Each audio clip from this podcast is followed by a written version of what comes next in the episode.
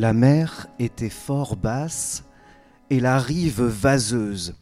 Un ragondin badass faisait glissade heureuse. Un tadorne, affamé, le regardait passer. Infiniment lassé, il se mit à clamer. Vous êtes étrangers, et de plus mal polis. Ici vous dérangez, vous me sortez du lit.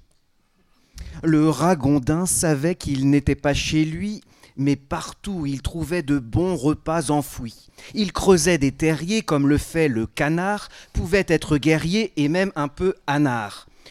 J'ai goûté votre vase et n'en veux pas une autre. J'ai saisi cette occasion, je reste près de la côte. Vivons en bons voisins, partageons les repas, et foi de ragondin, on ne se plaindra pas. Le tadorne est fragile, il a ses habitudes, on lui gâche l'argile, il répond un peu rude. J'aime les hydrobies, et vous les faites fuir. Les rats sont ma phobie, et je suis dur à cuire. Je veux que rien ne change dans ce cadre idyllique. Ici, c'est pas le Gange, dégage avec tes tics. Le ragondin est mort. De rire, on ne peut rien contre les matadors, celui-ci lui plaît bien. Il glisse vers le canard pour lui faire un peu peur, et ce vôtre peinard, étalé comme une fleur, je sais pas si t'as capté. Le futur est violent. Il faudra s'adapter. Personne ne tient le volant. De grands bouleversements, des espèces invasives et inopidément, tu peux cesser de vivre. Fini les spécialistes. Faut des généralistes capables de bouger, d'affronter le danger. L'océan va monter, il va faire very hot. Pour bien s'alimenter, faudra pas être idiote. L'avenir, c'est Colanta, son lot de privations, ses épreuves à la con et la pression mentale. Reste pas isolé, ne te crois pas trop fort. Un futur désolé impose des renforts. La leçon vaut son prix. Le Tadorne est surpris, mais il n'a jamais vu d'animal si pointu. Il remercie en frère ce rongeur éclairé, l'invite en son terrier à partager des vers. Quel que soit ton pays, le réel n'est pas rose. Celui qui t'envahit peut apprendre des choses. Mesdames et messieurs, s'il vous plaît, nous allons applaudir très chaleureusement Alexis Fichet et Patrice Le Saek, nos deux artistes qui interprètent donc les fables. Les fables pour un fleuve, euh, qui font partie donc de ce livre magnifique qui a été écrit par vous, Alexis Fichet, les fables d'Oubelon, paru aux éditions L'Apogée l'année dernière. Bonjour. Bonjour. Eh ben, je suis drôlement content de partager ce moment avec vous. Nous sommes le dimanche, presque à la fin de ce festival magnifique, donc les jardins d'hiver. Comment vous vous sentez? Bah, ça fait un petit truc de passer de la lecture à la discussion, mais ça va. oui, c'est vrai. Et d'ailleurs, cette rencontre qui va durer une heure, elle va se dérouler de cette façon. Des, des lectures et puis des moments d'interview si vous voulez bien. Euh, nous venons de parler donc de ce livre qui est paru l'année dernière, euh, Les Fables du Belon. Là, on vient d'entendre donc le Tardone et le Ragondin, qui est une des fables. Mais pourquoi cette forme? Pourquoi des fables? Alors pourquoi des fables? Euh, Moi, j'avais jamais écrit de fables. Euh, je, je, suis plutôt auteur de théâtre. J'avais déjà écrit des alexandrins dans des pièces plutôt pour enfants. J'aurais pas osé en faire dans des pièces pour adultes, je pense. Enfin c'est un peu difficile. Et là, euh, avec le, en travaillant sur le belon, on va raconter tout à l'heure tout le projet, etc. Il y avait, il y avait, il y avait des disputes, il y avait des, des, conversations très, très, très, très fortes entre des gens auxquels j'ai assisté. Et puis il y a cette, euh, cette, cet esprit de l'époque, j'ai envie de dire, où on a envie de redonner la parole aux animaux, etc. Et d'un coup, je me suis dit, la fable serait peut-être un bon moyen de rendre à la fois le côté, euh, ce que j'ai vu, qui sont des dialogues assez enflammés entre des gens, et aussi de faire parler des animaux. Euh, voilà. Après, j'ai réalisé, mais pas en le faisant, que La Fontaine utilise beaucoup les fables pour faire parler des humains, en fait. C'est-à-dire qu'en fait, on a sous forme d'animaux des discussions humaines, tandis que dans mes fables à moi, ce sont des animaux qui ont des discussions animales, et y compris, je fais parler un grain de sable, un, corps mort, et c'est vrai que c'est quelque chose de, l'époque, je pense aussi, on essaie de redonner la parole à l'ensemble de l'écosystème, finalement. Donc les fables permettaient ça. Donc désormais, vous êtes aussi fabuliste. Ah oui, j'adore. Auteur de théâtre. Vous êtes, euh, il faut savoir quand même, peut-être vous ne connaissez pas tous Alexis Fichet, mais c'est un auteur euh, local. Hein. Nous sommes vraiment euh, dans le local, parce que vous êtes de Saint-Brieuc, mais vous vivez à Rennes, c'est bien oui, ça? oui. Made in. Et donc, vous êtes le cofondateur aussi de Lumière Doute, qui est euh, une compagnie. Voilà, Lumière Doute, qui est une compagnie de théâtre euh, fondée il y a 17 ou 18 ans à Rennes, euh, dont les membres principaux sont Marine Bachelot-Nguyen, Alexandre Kouchevski et Nicolas Richard et moi-même, plus deux autres auteurs qui participent moins directement au collectif, Laurent Quinton et Juliette Pourquerie. Nous allons parler d'ailleurs euh, tout à l'heure aussi euh, de, l'intervention avec Patrice ici aujourd'hui. Euh, mais revenons un tout petit peu sur le Belon. Comment est né ce projet pour vous? On vous a appelé pour vous demander est-ce que vous venez venir faire des fables autour de cette rivière? Oui, alors Agathe va raconter un peu tout à l'heure, mais c'est vrai qu'on a, on m'a appelé. Alors c'est pas le premier projet que je faisais sur une rivière, puisqu'on avait travaillé ici sur la Vilaine. Euh, c'est vrai qu'il y a, peut-être certains ont vu le guide de la Vilaine, qui est un guide qui est un peu différent des fables, parce qu'il y a, il y a vraiment des parcours, il y a des balades, il y a des cartes, il y a des promenades dans le guide de la Vilaine. Et j'avais écrit pour ce guide des récits.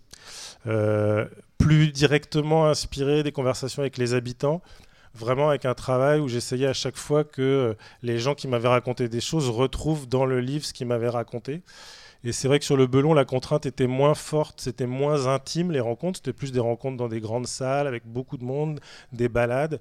Il ne s'agissait pas de rendre à chacun euh, quelque chose de ce qu'il a dit.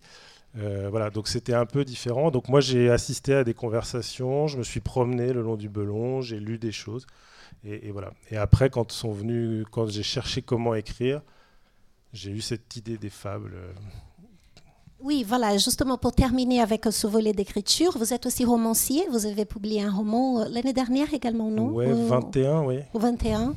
Euh, et, là, donc, Les Fables, un livre qui est absolument délicieux à lire, presque une dizaine, hein. il y a neuf fables. Neuf fables. Exactement. Euh, là, donc, sur le Belon, vous êtes en train de travailler comme ça, mais c'est quand même un sujet qui vous inspire euh, depuis toujours, c'est-à-dire la nature, les animaux, l'environnement. Voilà, j'espère commencer à être repéré comme quelqu'un qui écrit sur l'écologie ou l'environnement, et c'est vrai que du coup, ça, ça donne des on essaie de, on me propose de plus en plus des projets qui sont liés à ce que j'aime faire. Et c'est vrai que du coup, il y a des sensibilités qu'on a travaillées depuis longtemps. ce qui sort dans une fable, c'est pas que des choses qu'on a compris sur le moment. Ça peut être des choses plus anciennes qui ressurgissent. Et c'est vrai que ça fait 18 euh, ans que j'écris ou 20 ans que j'écris et que c'est quasiment, euh, il y est très souvent question d'animaux, à l'exception du roman qui est vraiment un truc très à part dans mon œuvre, qui est un roman sur les intelligences artificielles et, qui est vraiment un roman de science-fiction avec qui pose la question des limites de l'humain quand même, de, quoi on est fait, et c'est les mêmes limites qu'on explore dans le rapport à l'animal ou, au vivant, mais qui est quand même un, à côté, je dirais presque, de mon, de mon parcours. Et combien de temps vous avez mis euh, dans cette écriture en fait, puisque vous avez eu le matériau avec les personnes, toutes ces rencontres alors de tête, c'est deux mois et demi, trois mois, je dirais, euh, pour neuf fables. Euh, alors après, il y a toujours, moi j'ai toujours un premier résultat, puis ça fait du bien de le partager avec des gens, puis ça revient et on recorrige. On, voilà, j'ai des, amis qui et de la famille qui me relisent, qui me font des notes. Euh, tiens, mais t'es sûr que c'est un alexandrin? Ah, faut que je vérifie. voilà, parce que dans ouais. Eh bien, est-ce qu'on peut continuer euh, à nouveau avec une lecture, si vous voulez bien L'eau douce et l'eau de mer? Donc la, rivière du Belon fait 30 km et c'est séparé en, une première partie où il y a vraiment le cours d'eau et après une deuxième partie qui est un aber, donc qui est cet endroit où la mer monte et s'en va et qui est beaucoup plus large. Donc voilà, l'eau monte dans le Belon. L'eau douce et l'eau de mer. Un jour, la rivière, pour un sujet sévère, invita l'eau de mer à remonter la berre. La mer monta le long de la ria, si haut qu'elle chatouilla les pieds du pont qui rigola. Vous êtes imbuvable, et beaucoup trop salé. À peine remonté, déjà vous repartez, ce n'est plus tolérable. Vous me troublez beaucoup, répondit l'Atlantique. Vous avez peu de goût pour être si critique. Mon volume est immense, connecté au soleil, à la lune. Chaque jour j'ensemence vos rives et plutôt deux fois qu'une. Mon sel est l'ingrédient des joies et des alarmes. Brouillé dans un peu d'eau, il fait couler les larmes. Ne débordez pas tant de vos rives boueuses. Respectez mes élans, ne soyez pas boudeuses. L'eau douce est remontée, et toujours pas d'accord. Sans s'en laisser compter, elle veut le corps à corps. Je suis bassin versant. Cent petits affluents se lient en conversant au sein de mon courant. Notre eau nourrit l'estuaire et le rend un peu jaune, et j'arrache à la terre ce qui nourrit la faune. Retirez-vous au large et laissez-moi tranquille, arrêtez le marnage et soyez bonne fille. Cette lutte est amère et n'a pas de logique. La rivière et la mer ont des reflets magiques. Il faut les deux ensemble pour faire la couleur glace et cela, il me semble, devrait briser la glace. Pourtant, aucune d'elles ne parvient à cesser la trop longue querelle des eaux douces ou salées. Alors, elles invitent un saumon à les départager. Grand, Vif et voyageur, l'animal est âgé. Il a vu l'océan, remonter les torrents, il a goûté les eaux de plusieurs continents. Il saura dire enfin, tout renseignement pris, qui parmi ces deux eaux, avec ou sans le sel, mérite le respect ou alors le mépris, afin que cesse enfin la trop longue querelle. Le poisson s'est lancé.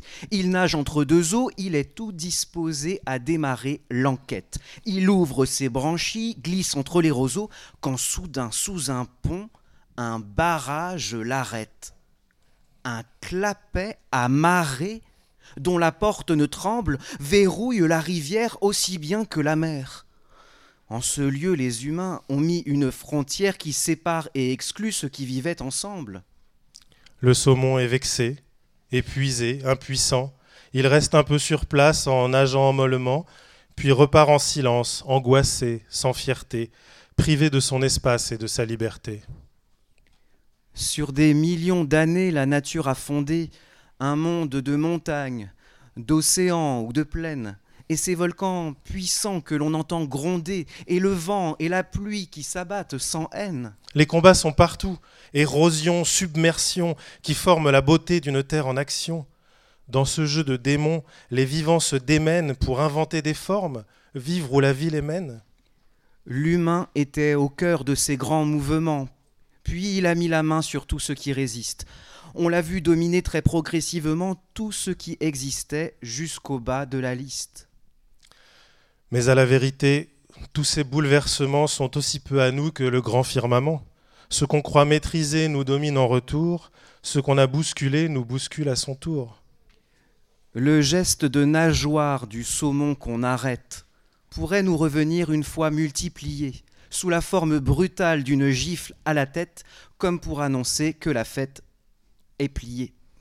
Mesdames et Messieurs, Alexis Fichet, Patrice Lossaec, merci infiniment. Nous allons continuer à entendre ces merveilleuses fables dans quelques instants. Même moi, je commence à faire des rimes, dis donc. Bonjour, Agathe Tavi. Bonjour. Eh bien, nous sommes ensemble parce que vous allez pouvoir aussi nous éclairer, nous dévoiler le cadre de ce joli projet, de ce livre. Vous êtes cofondatrice et vous faites aussi de la direction de projets d'urbanisme culturel euh, à la coopérative Cuesta. Alors, c'est quoi cette coopérative? Alors Cuesta, c'est une coopérative qui travaille sur des enjeux de territoire, des enjeux de société, en proposant une approche artistique et culturelle.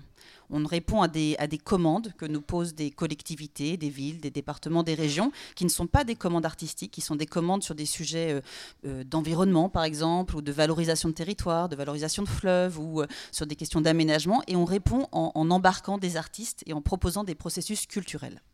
Et comment est née cette idée? Parce que ça fait huit ans, c'est bien ça que vous existez? Cette idée est née euh, du constat que les artistes pouvaient avoir une utilité très forte dans les territoires et dans, les, dans, dans des enjeux sociaux, dans des enjeux sociétaux et qui n'était pas seulement là pour euh, voilà, être dans la futilité ou dans le, dans, le, dans le loisir, mais aussi pour pouvoir agir très concrètement sur des problématiques qui se posaient. Alors pas seul, on ne croit pas, que, on croit pas à ça, on pense que, que l'artiste peut être embarqué dans des équipes avec des paysagistes, avec des urbanistes, avec des économistes, avec, euh, avec des sociologues, etc. Et qu'ensemble, avec ces outils, avec ces compétences, on peut fabriquer des représentations qui peuvent nous aider à prendre conscience de problématiques qu'on n'arrive pas à formuler sinon. Et donc c'est ça l'urbanisme culturel. Et oui. Et parfois ça se passe donc au milieu rural et on le considère également comme étant tout à fait, tout à fait. C'est un, sujet qui fait débat dans notre petit groupe de personnes qui travaillent sur la question d'urbanisme culturel. Mais oui, ça s'agit, ça agit aussi sur des questions de, de ruralité. C'est pas le fait urbain, c'est en tout cas plutôt le fait de faire territoire. Et là, nous sommes dans un projet qui est assez étendu, qui s'appelle l'Atlas. C'est bien ça, des rivières de Bretagne. Oui, c'est qui a initié. C'est une commande. C'est une commande. C'est une commande de la de la direction de la politique de l'eau de la région Bretagne, donc euh, qui euh, faisait le constat avec une une association qui s'appelle Eau et Rivière de Bretagne, qui est une, association euh, euh, militante qui travaille sur la question de la protection des cours d'eau en Bretagne. Et ensemble, elle faisait le constat que les commissions locales de l'eau, qui sont des instances où euh, se discutent des enjeux de pollution, des gestions, qui sont extrêmement importantes, ces commissions locales de l'eau investies par les élus étaient de plus en plus désertées. Et elle se demandait, mais pourquoi les élus ne viennent plus dans les commissions locales de l'eau? Qu'est-ce qui se passe? Peut-être c'est parce que depuis 20 ans, on a un discours uniquement technique sur ces questions d'eau. On parle de pollution, on parle de taux de nitrate, on a un discours un peu anxiogène, etc. Et au bout d'un moment, on n'arrive plus à embarquer les, gens sur ces, sur ces enjeux-là. Alors peut-être qu'il faut changer de discours, il faut changer le logiciel. Et, comme on avait effectivement travaillé, euh, notamment avec Alexis, avec toute une série d'artistes sur la vallée de la Vilaine, euh, en proposant une, des, modes d'approche sensibles en fait de ce, de ce territoire, ils se sont dit, ben, on va, vous demander, est-ce que vous pouvez nous aider à fabriquer ce premier atlas des rivières de Bretagne? Donc c'est un projet pilote. Est-ce que vous saviez que ça allait euh, donner euh, des fables? Pas du tout. Donc ça, c'est vraiment aussi, on travaille dans un principe vraiment d'expérimentation. Euh, donc on ne savait pas du tout que ça allait donner des fables, mais par contre, on savait que c'était intéressant euh, de travailler avec, euh, avec Alexis parce qu'il était en capacité justement de, représenter, de donner une forme à ce qu'on imaginait être un sujet complexe. il nous semblait que ce qui était intéressant dans ce projet d'Atlas pour redonner le goût des rivières et, et l'attention aux fleuves, c'était de justement représenter la manière dont les choses et les gens et les humains et les non-humains et les matériaux étaient attachés les uns avec les autres. Et on savait que Alexis aurait cette capacité de montrer ses attachements. Euh, on a bien vu, on peut d'ailleurs euh, voir le site web, hein, puisque dans le livre qu'on va détailler aussi tout à l'heure, il y a même un QR code pour euh, découvrir euh, les informations sur l'Atlas euh, de Bretagne, donc des rivières de Bretagne. Un autre artiste était également associé à ce projet, c'est le photographe Sylvain Gouraud. Gouraud, oui, Sylvain Gouraud. Effectivement, Sylvain Gouraud, qui est photographe. Euh, donc, on avait associé Alexis et Sylvain, les mots et, l'image.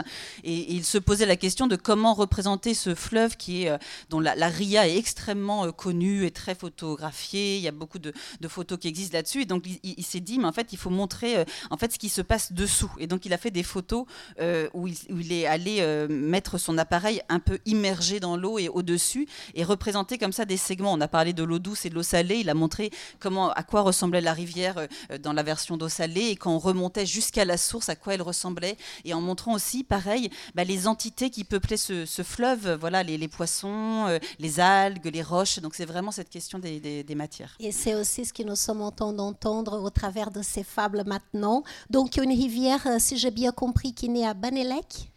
Oui, tout à fait. Qui va se terminer, donc se déverser au niveau de euh, Moellon-sur-Mer. Oui. Et vous vantez aussi le dynamisme associatif de pays d'art et d'histoire de Quimperlé communauté, c'est-à-dire il y a beaucoup de gens engagés pour euh, vraiment la sauvegarde de ce fleuve, euh, de cette rivière, pardon? Oui, il y a beaucoup de, beaucoup de personnes. Et d'ailleurs, la, région Bretagne avait choisi ce fleuve parce qu'il y avait justement un vivier associatif. C'est un fleuve, c'est un fleuve qui se jette dans la, dans la, dans la mer, un petit fleuve de 25 km. Mais voilà, elle avait choisi ce, ce, fleuve parce que justement, il y avait un dynamisme associatif et c'était une expérimentation sur un temps très court avec l'idée de faire émerger comme ça euh, bah, des, des, des, discours, des envies, des discussions, comme, comme l'a rappelé Alexis. Et donc, il fallait s'appuyer sur un dynamisme qui était déjà existant. Et effectivement, il y avait un dynamisme très fort autour de sujets environnementaux et de protection aussi de la, de la langue bretonne. Donc c'était un peu les deux, les deux piliers donc, de personnes qu'on est allé rencontrer, mais sont aussi venus tous les gens qui avaient des pratiques. Il y a, il y a, des, il y a des huîtres, l'huître du Belon, donc il y avait aussi des pratiques ostréicoles sur ce territoire, des pratiques agricoles. Donc on est allé chercher un peu toutes les personnes qui avaient des pratiques et des attachements sur ce fleuve. Et vous allez nous annoncer qu'il y aura d'autres projets pour alimenter des rivières de Bretagne Tout à fait. Donc c'est vrai que ça, a été un, ça a été assez une réussite ce projet-là parce que ça a permis de vraiment de faire prendre conscience d'éléments. Euh, qui n'était pas, qui n'était pas représenté. Et je me souviens, Alexis vient de raconter l'histoire du clapet, de, voilà, qui, ferme la porte au saumon. Quand on a lu cette histoire-là, en, décembre 2021, on, est, on a Riac sur Belon, on a réinvité tous les gens qui avaient participé aux ateliers. On a lu cette histoire. Il y a une femme qui, qui s'est mise à pleurer parce qu'elle disait, mais en fait, moi, ça fait 20 ans que je raconte ça et personne ne m'écoute. Et donc, ça mettait en mots des choses qui étaient, qui étaient présentes. Donc oui, ça a été un, succès et du coup, la région a décidé de lancer un appel à projet, de relancer d'autres atlas. Et là, cette année, il y a quatre atlas qui sont en train de démarrer sur différentes rivières et fleuves et qui associent des artistes. Super. Donc, pour avoir des renseignements, je pense très rapidement, vous allez découvrir euh, au travers de livres, notamment ce QR code qui vous donne des informations euh, via un site web. Merci infiniment. Merci vous aimez les huîtres? Oui. Parce que Boulogne, c'est bien connu euh, par. C'est à côté de. Ça passe à côté de Pont-Aven, mhm. mais il y a aussi les huîtres de Boulogne, bien sûr. et il y a la fable d'Alexis qui va nous lire maintenant l'huître et la truite. Merci beaucoup. Merci beaucoup pour Agathe. Merci. Très beau projet. C'est à vous.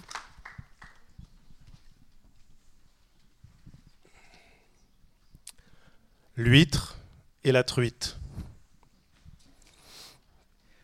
L'huître un jour dit à la truite. Vous avez bien raison d'accuser le courant. Aucune nourriture n'est pour vous gratuite. Le moindre vermisseau en passant vous oblige à nager, à user de vitesse, cependant que j'engraisse sans songer à bouger ni à déménager. Imbu de son prestige et de sa platitude, l'huître sans filtre continuait de même. Je suis célèbre sous toute latitude, et le nom de Belon me suit comme un emblème.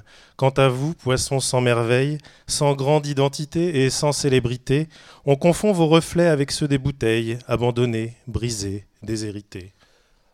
Il y a beaucoup à dire sur l'immobilité dont l'huître fait sa fierté le bivalve délire, né sur les rives de Cancale, transporté de bateau en camion, elle est la représentation d'un terroir fragile et bancal. Mais la truite n'est pas bavarde, elle en reste bouche bée, et sans chercher bravade, elle file en loose dé. Or, il arrive qu'une pollution se mette à troubler les eaux du Belon, Personne ne sait ce qui se passe, personne n'a vu d'où vient la fuite, mais l'eau est soudain dégueulasse dans l'estuaire et dans les parcs à huîtres. La truite a depuis longtemps nagé vers une autre rivière, mais l'huître ne peut pas déménager. Misère. Elle tombe malade, elle ferme sa gueule, elle reste maussade et infiniment seule. Un jour, quand l'eau devient moins sale, on l'accueille, on l'ouvre sans détour, et puis quelqu'un l'avale. Moralité, plutôt que de revendiquer trop fort l'identité, plutôt que de polémiquer sur la célébrité, il vaut mieux jouer son rôle avec humilité et filtrer ses paroles autant que l'eau salée. Mesdames et messieurs, merci infiniment.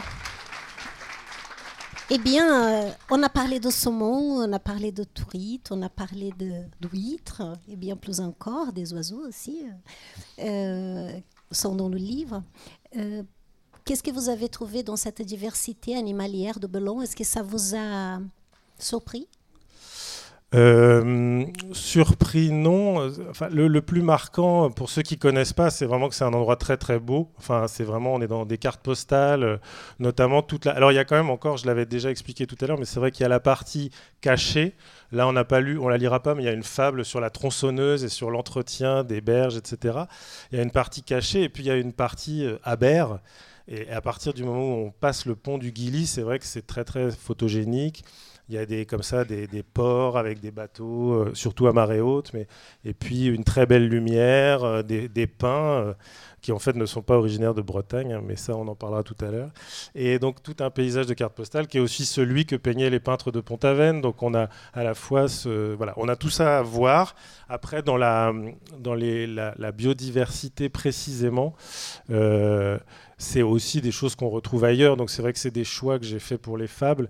Euh, des ragondins, euh, je pense que les Rennais savent qu'il n'y en a pas que dans le Belon. On en trouve pas mal chez nous. Mais euh, moi, c'est simplement qu'il y a eu des conversations sur les ragondins dans les rencontres où j'étais. Donc d'un coup, ça fait ressurgir l'envie de nommer ce ragondin. Le Tadorne de Belon, c'est plus une blague parce qu'en fait, il s'appelle Tadorne de Belon pas parce qu'il est de Belon, mais parce qu'il a été nommé par Belon. Alors voilà, en fait, mais il y a quand même des Tadornes de Belon dans le Belon, mais pas parce qu'il s'appelle de Belon. Vous m'avez suivi. Euh, voilà, donc après, je choisis des animaux en fonction de ça. Évidemment, l'huître euh, a un rôle particulier, et, mais c'est aussi c'est une forme d'agriculture, enfin, de, c'est ce mélange d'agriculture et de, de, c'est un double rapport comme ça d'élevage finalement euh, avec des, coquillages qui ont aussi et qui je pense aident aussi à protéger la rivière mine de rien parce que quand on a des coquillages précieux évidemment on est obligé de faire plus attention que si, on pêchait juste de temps en temps une truite. Il y a quand même une espèce de, petite industrie euh, locale. Euh, voilà, sur les espèces. Alors là, j'ai nommé les hydrobies, euh, qu'est-ce que mange le tadorne? Je ne saurais même pas expliquer exactement à quoi ça ressemble. mais voilà, il y a toute une biodiversité. Alors, ce qui est très spécifique, par exemple, c'est qu'il y a des hippocampes euh, dans un des virages du Belon euh, sur un herbier, euh, sur un herbier comme ça. Mais j'ai pas trouvé de fable avec les hippocampes. Donc voilà. Donc des fois en fait il y a un truc spécifique et on n'arrive pas à s'en servir et puis il y a quelque chose d'autre qui nous parle. Et là dans les fables telles que nous écoutons, quand on lit votre livre, on a quand même la sensation qu'on est dans des problèmes, des problématiques qui sont soulevées sûrement par ces personnes qui vous avez entendues, qui sont très d'actualité finalement. Oui, c'est ça. Alors je, je pense qu'elles sont presque. C'est comme si elles étaient concentrées. C'est des choses qu'on entend ailleurs, qu'on entend. Moi, je suis de Saint-Brieuc, donc c'est vrai que je suis d'une rivière très polluée, puisque je viens du bord du Gouette, donc euh, c'est très célèbre en Bretagne. C'est presque. Ça nous saute à la gueule à Saint-Brieuc. Là, c'est un peu plus diffus et en même temps, il y a toutes les problématiques rassemblées, avec aussi des problématiques sur l'habitat, avec le, prix des logements sur la côte. Enfin, toutes ces choses-là étaient dites dans les rencontres. Euh, donc, c'est vrai que ça concentre alors je n'ai pas fait, je compte faire d'autres rivières, j'ai pas encore fait. Ce serait intéressant de comparer à quel point il y a les mêmes sujets qui reviennent et est-ce qu'il y a des sujets qui seraient vraiment liés au belon. Évidemment, les huîtres euh, et l'ensablement, par exemple, je pense que c'est un problème du belon spécifiquement, c'est-à-dire qu'ils ont des problèmes avec les corps avec les, les, parcs à huîtres, et ils savent pas si c'est ça qui ensable ou pas. C'est très difficile de comprendre un ensablement. Donc, par exemple, voilà, il y a une fable là-dessus, et ça, je pense que ça, c'est assez spécifique. Euh, le ragondin n'est pas spécifique, l'huître est spécifique. Voilà, j'essaie de faire des choses qui sont vraiment d'ici, puis il y a peut-être des choses qui sont plus universelles. Et après, même le, problème d'un animal spécifique, je pense, peut parler d'autres. Un invasif, euh, voilà, c'est les espèces invasives sont un problème global. Euh, et comme vous venez de dire, euh, par exemple, le problème du logement, ça nous amène à penser aussi les problèmes des relations entre les gens. Et est-ce que vous avez senti beaucoup aussi dans les dires des personnes, l'arrivée des, des personnes qui viennent d'ailleurs pour s'installer, etc. On le sent au travers des textes alors je l'ai mis dans un texte, c'est vrai que bah, c'est une côte qui est, très chère maintenant, hein. il y a vraiment un problème de, de, maisons secondaires, avec un problème global sur la Bretagne, mais je pense que là le Finistère Sud euh, en souffre particulièrement. Et du coup c'est des choses qui revenaient dans les conversations, parce qu'il y avait aussi dans les rencontres, Cuesta organisait les rencontres en essayant de faire vraiment qu'il y ait des gens de tous horizons. Donc on pouvait avoir des gens dont c'est la famille, depuis, avec le noble qui fait des huîtres depuis très longtemps à Riec, et puis des gens qui sont récemment installés, des jeunes qui débroussaillent. Et dans ces conversations-là sortent des choses sociales, comme effectivement le, fait qu'ils sont obligés d'habiter dans les terres, beaucoup plus loin dans les terres, et que c'est plus dur maintenant. Et en fait, ça se redouble quand... Euh, là, je l'ai transformé dans la fable, mais ça se redouble parce qu'à un moment donné, des gens habitent des endroits où il y a des actions écologiques à mener, mais comme ils sont pas là, on peut pas agir en fait. Donc le fait d'avoir des maisons non habitées qui sont au bord du Belon, etc., ça complique y compris le, dialogue sur une rivière parce qu'en fait on se retrouve avec des, terrains privés, mais où on peut pas discuter avec les gens, d'ouvrir les clapets, de, de faire le travail. Donc c'est vrai que voilà, il y avait un peu ces enjeux-là qui revenaient. Et il y a aussi euh, ce dynamisme qui a été mis en exergue tout de suite par Agathe, des associations, des personnes qui sont aussi avec une très grande émotion pour, euh, pour la préservation de Belon. Est-ce que ça témoigne aussi dans, dans, les fables vous avez senti, vous avez pu... Euh, ouais, ça c'est une des origines des fables, c'est vraiment l'émotion. Parce que quand on a fait le, le guide de la Vilaine avec Cuesta, avec plein d'autres gens, mais notamment avec Costa, j'avais pas ressenti ça sur la Vilaine. C'est-à-dire que les gens aiment la Vilaine, peuvent aimer un endroit particulier, peuvent avoir des anecdotes très très intimes et de, famille, euh, avec le grand-père qui pêchait les anguilles, euh, y compris dès qu'il nous racontait depuis certains châteaux, certains manoirs, les pratiques de voisinage, mais je n'avais pas ressenti euh, une espèce d'attachement. Euh, parce qu'il y a plein de raisons. Je pense que le fait que ce soit une rivière courte, le Belon, on se la représente, on se dit ces 30 km là, c'est chez nous. Finalement, la Vilaine, on en a un bout, mais elle vient d'ailleurs, elle s'en va ailleurs. Enfin, vous voyez, il y a, y a, différentes problématiques. Puis, puis elle n'a pas la même couleur non plus, je pense que ça compte. Hein. Je ne vais pas parler de son nom, mais, mais déjà, le, le fait qu'il y ait une couleur qui est.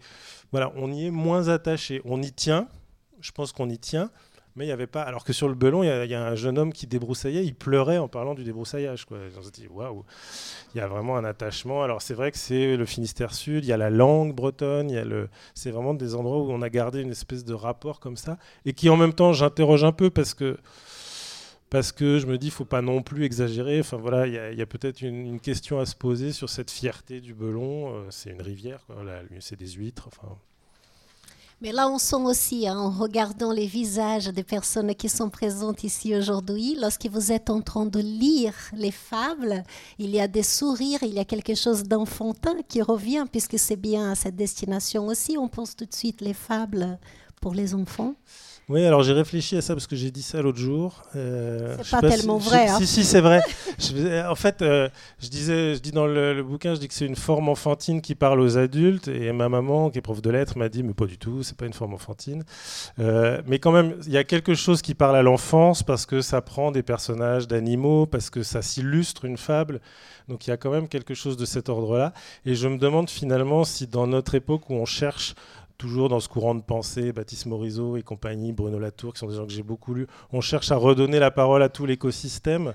Euh, finalement, on est aussi, nous, en train de chercher comment on retrouve un rapport à la nature et il peut être lié à l'enfance. C'est-à-dire qu'il y a quelque chose chez l'adulte qui s'est un peu interdit un certain rapport à la nature et la fable serait une manière de le réautoriser c'est un peu, finalement, je me suis dit que c'est aussi ça, c'est-à-dire que ça nous réautorise à, avoir des rapports avec les animaux, à rigoler d'un animal et à le prendre au sérieux, parce qu'il y, y, a des vers, il y a du rythme, mais c'est aussi de l'écouter réellement. Donc j'ai peut-être essayé de me dire, tiens, si on les écoutait vraiment, et ça nous demande de revenir peut-être à un endroit où on fait moins la séparation, parce que finalement, plus on devient adulte, plus on trie, on classe et on se sépare de la nature. C'est caricatural, hein, c'est pas le cas pour tout le monde. Il y a des, chacun a son rapport à la nature, mais mais il y a quand même quelque chose où je me dis que peut-être la fable retisse ça autrement.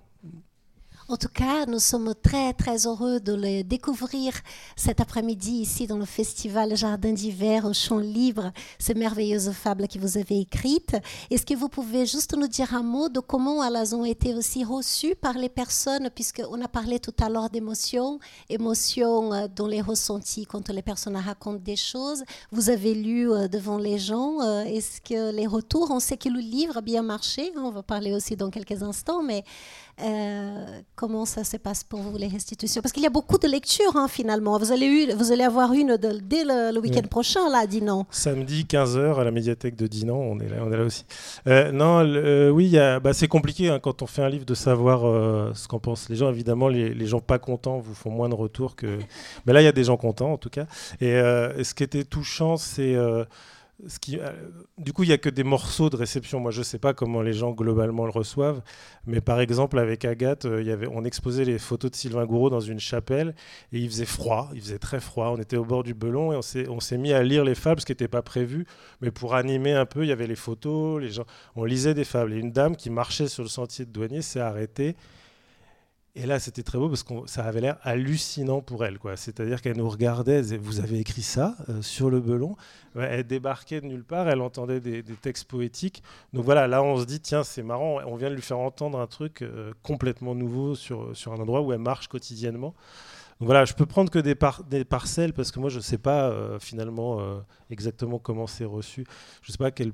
Enfin, je trouvais ce que disait Agathe très juste, mais en réalité, enfin, faut être humble, on ne sait pas vraiment à quel endroit ça agit chez chacun. Il y en a qui vont juste aimer le poème, d'autres qui vont dire, je, je sais pas.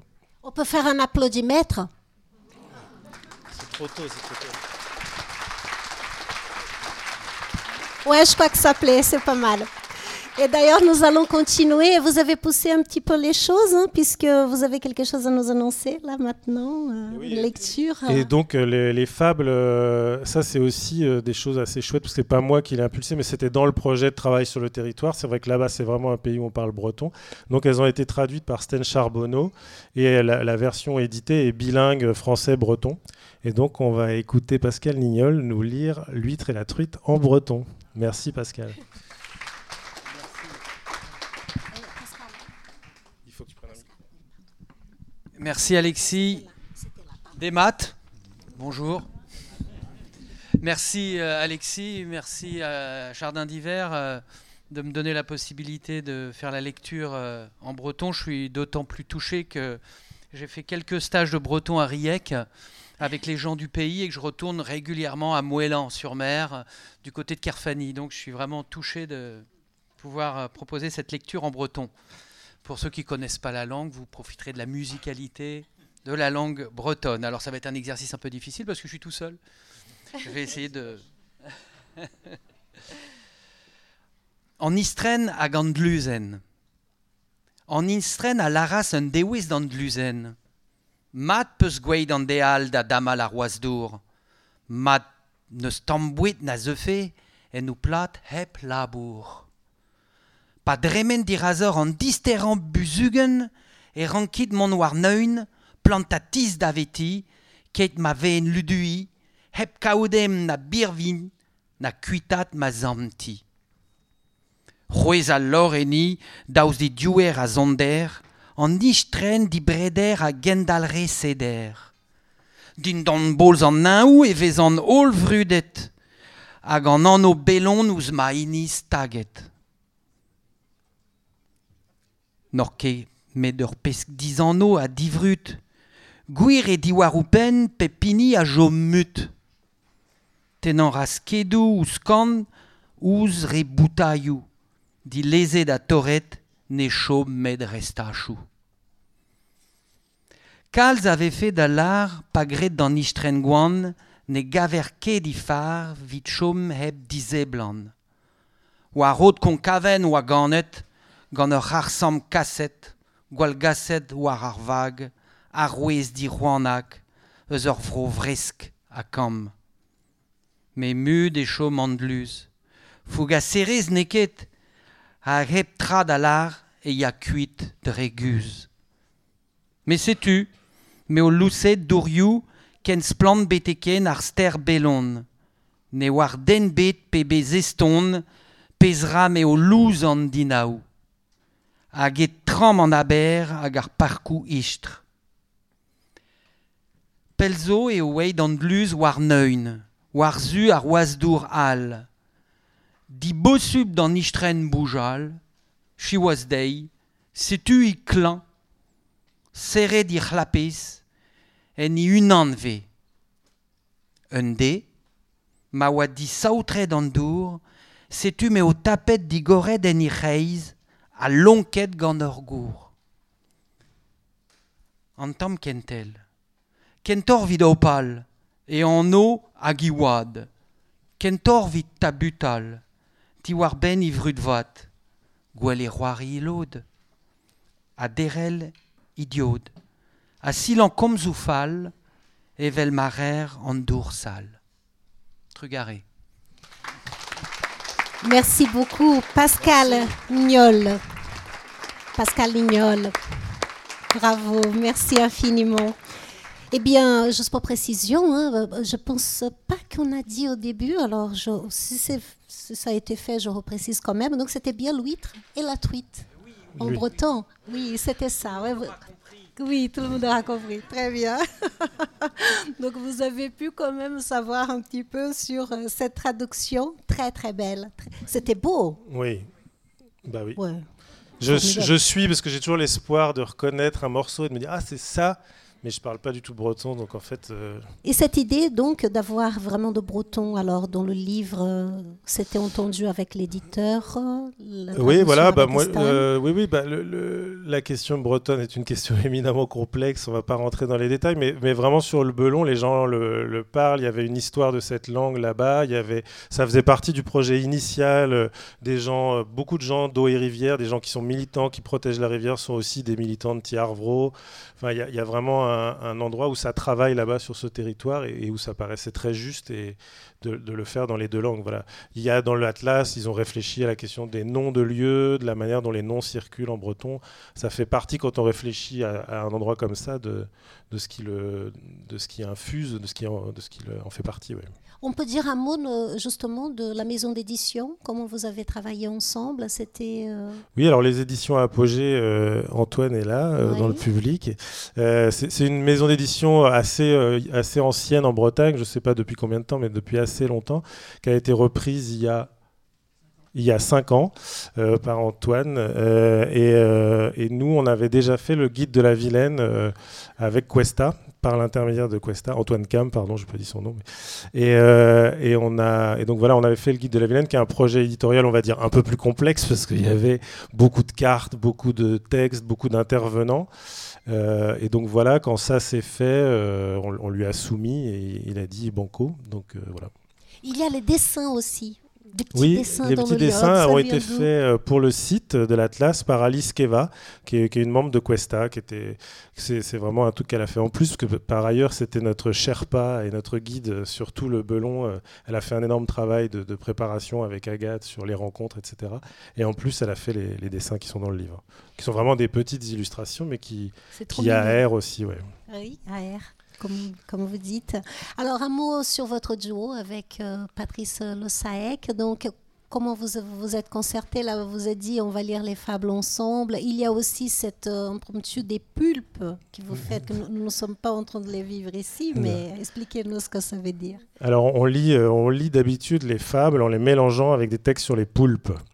Euh, donc ça s'appelle des fables et des poulpes. Et donc on- c'est une petite lecture qu'on fait avec Patrice, qu'on a fait pour la première fois. euh, C'était l'agence bretonne de la biodiversité qui cherchait quelque chose à mettre dans une, dans une journée comme ça. Et donc on avait lu des fables et des poulpes. Moi je trouvais que les fables tout seul c'était un peu trop dense. Et donc je m'étais dit, j'ai des dialogues sur les poulpes qui sont comme ça aussi des questions d'éthologie, de rapport à l'animal. Donc on lit un mix de fables et de poulpes qui peut durer entre 30 et 50 minutes. En gros, ce que vous êtes en train de dire, c'est que là, je suis en train de faire le poulpe, quoi. Oui, un petit peu, très très, très beau poulpe. Alors c'est un compliment dans ma bouche, un poulpe. Super. Je suis contente. Je suis un poulpe. Eh bien, et donc, votre duo, comment, comment elle est née finalement pour la... C'était une évidence Alors nous, on se connaissait pas tant que ça, mais un petit peu quand même. On fait d'autres projets ensemble euh, qui sont un peu plus longs parce que c'est des projets de théâtre. euh, et donc on crée une pièce en mars avec Patrice et, et avec le photographe François Lepage euh, que vous connaissez peut-être. Et, et voilà, moi je, je cherchais quelqu'un avec qui lire et je me disais qu'il ferait un très bon ragondin. Donc je, je, je l'ai invité à venir lire avec moi. Et là, vous allez lire donc euh, les deux vies du moulin. C'est bien ça? C'est ça.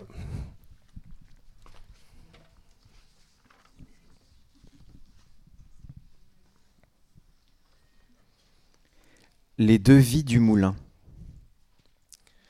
C'est un trou de verdure où chante une rivière, mais où respire encore une ambiance marine. On détourne un peu l'eau, on apporte des pierres, on bâtit un moulin pour faire de la farine. Un petit oiseau bleu, un cousin de la flèche, vole depuis toujours dans ce coin de nature. Voyant que l'on détruit, qu'on terrasse et qu'on bêche, il se déplace un peu, quitte un nid qu'on fracture. Le martin est discret. Il accepte et tolère bien plus que ne le font les bruyants mammifères.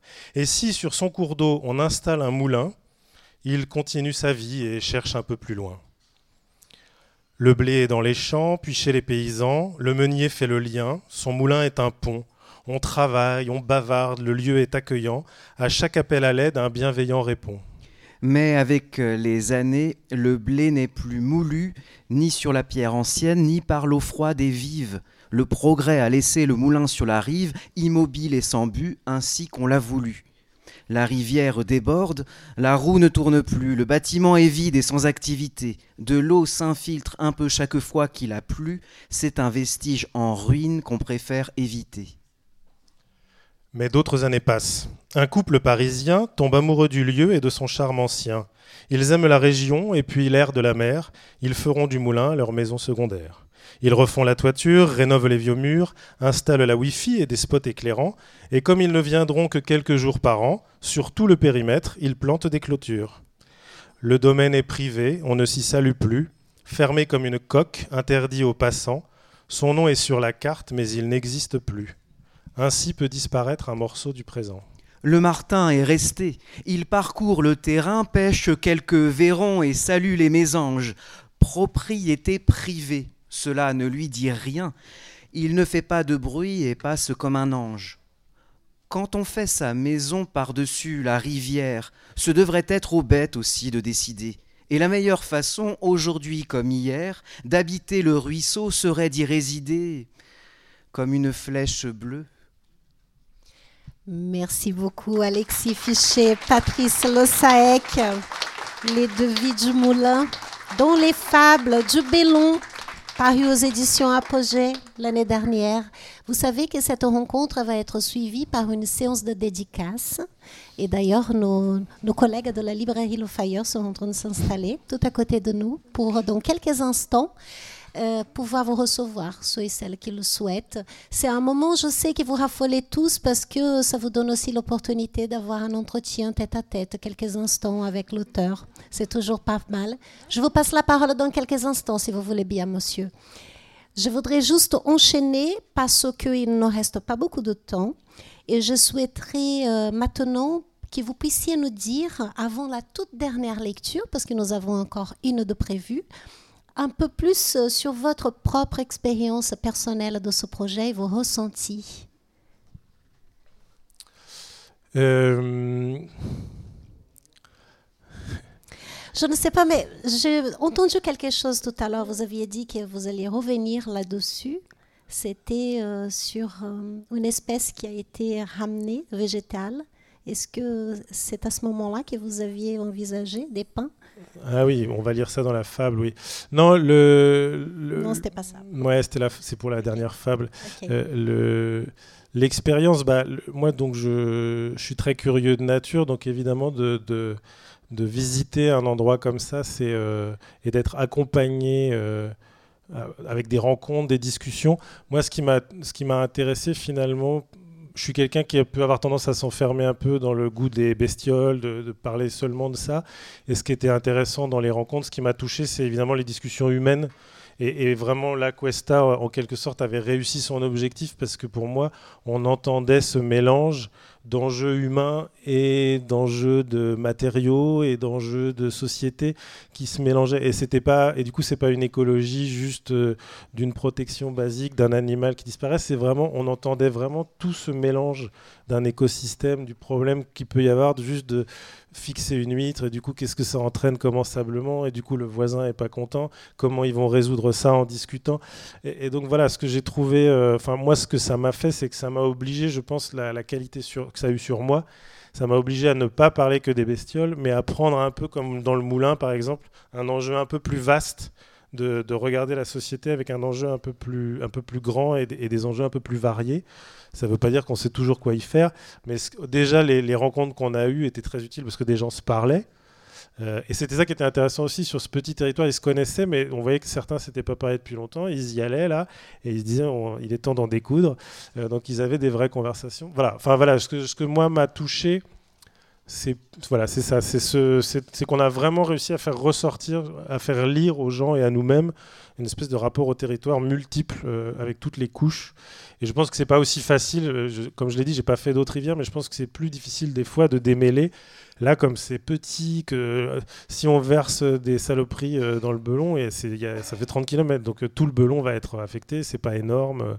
Voilà, tout se joue sur un territoire assez serré, et les gens quand même se connaissent. Donc on a l'impression d'avoir quand on travaille comme moi, on lit du Bruno Latour, on lit des grands anthropologues, l'écologie. Là, on a l'impression d'avoir un territoire où, tout est un peu lisible. alors, ils ont aussi des grands enjeux qui les dépassent, hein, bien sûr. On a, ça, il ne s'agit pas de dire qu'il n'y a pas ça. Mais déjà là, des choses se jouent. Quoi. Alors, je pense qu'Agathe ne va pas me démentir, mais au cas où, si je dis un chiffre qui n'est pas bon, j'ai cru comprendre tout à l'heure, quand je regardais le, euh, le, site de l'Atlas des rivières de Bretagne, qu'il y a seulement aujourd'hui 30% des rivières de Bretagne qui sont épargnées, en fait, par la, la pollution. C'est ça, hein c'est bien ça. Et c'est, j'imagine, là, dans une rivière, comme vous dites, à taille humaine, presque, on peut quand même saisir un peu la, globalité de, de ce qu'elle représente. L'enjeu autour de la pollution, vous avez senti aussi que c'est quelque chose de très vif. Alors justement, c'est une rivière qui va plutôt mieux que d'autres. Il y a quand même de la pollution, mais par exemple, il disait quand même que côté ouest, il y avait des porcheries et qu'il y avait sûrement des trucs où on comprenait pas pourquoi d'un coup l'eau avait changé de les chiffres avaient changé, qu'il y avait sûrement de temps en temps un écoulement malgré tout. Donc même sur des endroits très très protégés comme ça, en fait, une porcherie un peu loin, mais il suffit qu'ils aient un... C'était pas systématique, c'est pas une grosse pollution, mais il y a... on n'est jamais tranquille du moment qu'il y a des activités humaines. Et, il s'agit pas pour moi de dire qu'on doit protéger qu'il n'y ait plus d'activités humaines. Il y aura des humains là-dedans. Donc après, c'est comment on fait avec ça, quoi. Comment alors, il va falloir qu'on se concerte entre nous parce que nous arrivons donc à la fin de cette rencontre. Et finalement, on a dit qu'on allait avoir une discussion entre nous après le peintre, mais peut-être qu'elle peut se faire maintenant et on fait la conclusion sur la lecture. Ça dépend de l'histoire du pain. Est-ce que vous voulez me dire quelque chose à propos du pain maintenant? Non, le peintre et le pain, vous allez voir, c'est facile, c'est Pont-Aven. Mais il y a le on comprend la référence. Très bien. Mais il y a ah oui, le pain. Alors le pain, euh, oui, j'ai une nouvelle qui sortira un jour là-dessus. Le, pain maritime est une espèce invasive introduite par l'homme. Alors pas invasive, il faudrait trouver un autre mot parce que c'est carrément une espèce implantée. C'est-à-dire que la plupart des landes bretonnes n'avaient pas de ces beaux pins qu'il y a partout. Donc on, a, on connaît aujourd'hui des paysages qui sont à peu près 100% faux si on veut vraiment revenir à une origine d'une lande. Il n'y avait pas ces pins-là. C'était totalement ras. Et donc c'est c'est pour ressembler à la Côte d'Azur. L'exemple le plus célèbre étant Sable d'Or les pins, qui est en Côte d'Armor, où on replante régulièrement des pins. Alors il se trouve qu'ils sont bien acclimatés et qu'ils font pas beaucoup de mal, hein, ces pins. Mais j'ai quand même un ami à, la protection de l'environnement qui disait régulièrement, je te désingré tout ça. Moi, je suis plus doux. Je pense qu'on intègre petit à petit des, choses qui viennent d'ailleurs, mais, c'est quand même un apport. Il faut être conscient que si vous prenez un paysage d'il y a 200 ans, il n'y avait pas autant de pain. Il y en avait peut-être quelques-uns, mais il n'y avait pas ce pain maritime n'était pas là, quoi. Et artistiquement parlant, parce que là on vient de parler de, pain, mais il y a aussi le peintre, et vous, vous êtes un artiste, et toute cette expérience, et notamment d'écrire la fable là, Qu'est-ce que, quel retentissement cela a dans votre travail? Est-ce que vous allez continuer cette belle carrière de fabuliste qui s'ouvre à vous? Oui. Euh, non, ça a été une découverte. Euh, c'est vrai que ça a été un plaisir et une découverte en le faisant. Euh, je, trouve ça compliqué, la fable, le poème, parce que euh, quelle est la différence avec un truc un peu pompier qu'on ferait en classe? Et alors, ma réponse personnelle, c'est qu'il faut que le sujet soit extrêmement concret. C'est-à-dire qu'il faut, euh, faut faire jouer un, endroit très très concret. Avec, on peut faire jouer un endroit très très concret avec une forme qui existe fort. Mais, mais, si je fais juste des poèmes d'amour, par exemple, je trouve ça très difficile. Moi, je suis pas très client de ça, quoi, parce que je trouve que c'est très difficile de juger. Alors, il y a des gens très doués, mais donc moi, ma solution personnelle, c'est qu'il faut que le sujet soit très documenté et que là, on peut, euh, on peut, amener, de la, on peut amener des formes un peu codées euh, qui, qui, font un peu école primaire quand même, euh, parce que tout le monde ne lit pas des fables. Et, et j'ai découvert que le mélange des deux me parlait. Quoi. Et du coup, c'est vrai qu'après, comme il y a des retours positif et que, et que c'est un bon moyen aussi de travailler parce qu'on peut prendre un fragment d'un sujet, le mettre dans une fable, on peut choisir la manière dont on va ordonner un recueil. C'est plus facile finalement qu'un grand récit. Si je vais faire les fables du Gouette et de la Bête Saint-Brieuc, qui est mon, j'ai pas du tout commencé, mais j'aimerais bien le faire parce que je suis de là-bas. Euh, bah voilà, je vais pouvoir séquencer un peu. C'est un peu plus long, ça fait 50 km, mais ça reste une rivière abordable. Il y a un barrage, il y a ceci, etc. Donc euh, oui, c'était une vraie découverte et j'espère euh, en faire d'autres. Et les, personnes autour de vous, je vais dire, la garde rapprochée un petit peu, que vous lisez peut-être, vous partagez vos textes avant qu'ils soient publiés euh, pour avoir des retours Oui, oui, bah, j'ai des lecteurs, oui, oui. Euh, mon père, ma mère d'abord, et puis euh, et puis des amis. Enfin, on n'écrit jamais seul. Enfin, je veux dire, là, c'est la preuve flagrante de. Enfin, moi, je crois qu'on écrit rarement seul. Ça arrive, mais c'est très très minoritaire dans l'écriture d'écrire seul. Là, c'est une commande, donc je suis pris dans un dans un dans un système plus grand que moi, et après le résultat, il est aussi partagé, relu. Alors, je ne vous parle pas des fautes d'orthographe, qui n'est pas mon, fort. Euh, ça, il faut quelqu'un pour les relire. Mais, euh, mais même des choses de, de sensation, quelqu'un dit, tiens, mais là, je ne comprends pas. On a besoin, avant la publication, de repréciser des choses où on n'a pas vu, où on n'a pas... Oui, bien sûr. Très bien. Alors, oui, monsieur, je sais que vous voulez prendre la parole. La chose, c'est que nous sommes en enregistrement d'un podcast qui va être audible, va être euh, présenté à tout à chacun. C'est pourquoi, si vous voulez bien, je vais vous passer la parole avec monsieur juste après la lecture, après que nous avons fini l'enregistrement. C'est bon pour vous? Vous, comprenez, vous acceptez? Très bien. Ah oui, parce que vous allez pouvoir redécouvrir hein, cet entretien et même dire à d'autres personnes qui ne sont pas là aujourd'hui, s'ils veulent découvrir euh, justement ce, ce, qui est en train de se passer entre nous ici, qui est très beau, n'est-ce pas? Et maintenant, on va entendre, on va vous entendre. Est-ce que vous voulez compléter par quelque chose? Non, c'est bien. Très bien. Le peintre et le pain. Le peintre et le pain. Hâtez-vous lentement et sans perdre courage, cent fois sur le motif, remettez votre ouvrage. Chargé d'un chevalet de toiles et de couleurs, un peintre de Paris titubait sur la côte, et parmi les bruyères, les roches, tout en sueur, il venait voir un pain très supérieur aux autres. C'était un arbre rouge aux épines foncées, penché comme un vieillard, tordu comme une idée, seul au milieu des landes, détaché sur la mer, unique rescapé des tempêtes d'hiver. Le pain était croqué sous toutes les coutures, mais sa nature profonde manquait dans les peintures. Le peintre revenait, dessinait des esquisses, rater encore une fois lui était un délice. Or, quand il arriva, le pain était à terre, découpé en tronçons avec son âme enfuie. Un sobre bûcheron, heureux propriétaire, le chargeait sur sa mule pour l'amener chez lui. Le peintre protesta, mit un genou au sol et demanda bien bas les raisons du massacre. Ce pain était sa muse, son chant de tournesol. S'il l'avait terminé, il allait droit au sacre. Le bourreau répondit sans aucune malice qu'il allait le trancher pour en faire des cagettes. Ces huîtres partiraient pour le marché des lys, puis elles iraient par douze réparties dans l'assiette. Le lendemain matin, nourri par la douleur, le peintre en quelques traits acheva le tableau. Il se vendit si bien et prit tant de valeur que l'image du pain voyagea en bateau. Les huîtres dévorées, il restait les cagettes. On les laissa sécher dans le coin d'un hangar, les lattes se tordirent, l'encre sur l'étiquette s'effaça peu à peu comme un fait du hasard. Et tandis qu'à New York on l'accrochait au mur et que les amateurs vantaient sa forme dessinée, le pain, déchiqueté, cagette sans futur, servait à allumer un feu de cheminée. Parfois, l'art fait briller d'une gloire éternelle ceux dont la vie finit inflammable et cruelle. Alexis Fichet, Patrice Lossaec et vous également, Pascal Lignol. Merci d'applaudir très chaleureusement nos artistes de ce soir pour le festival Jardin d'hiver qui touche presque à sa fin. Alors nous avons vraiment beaucoup de chance de partager ce moment tous ensemble. Merci beaucoup Juliana Alain. Le poulpe le plus heureux de Rennes. Merci à vous. Bon festival.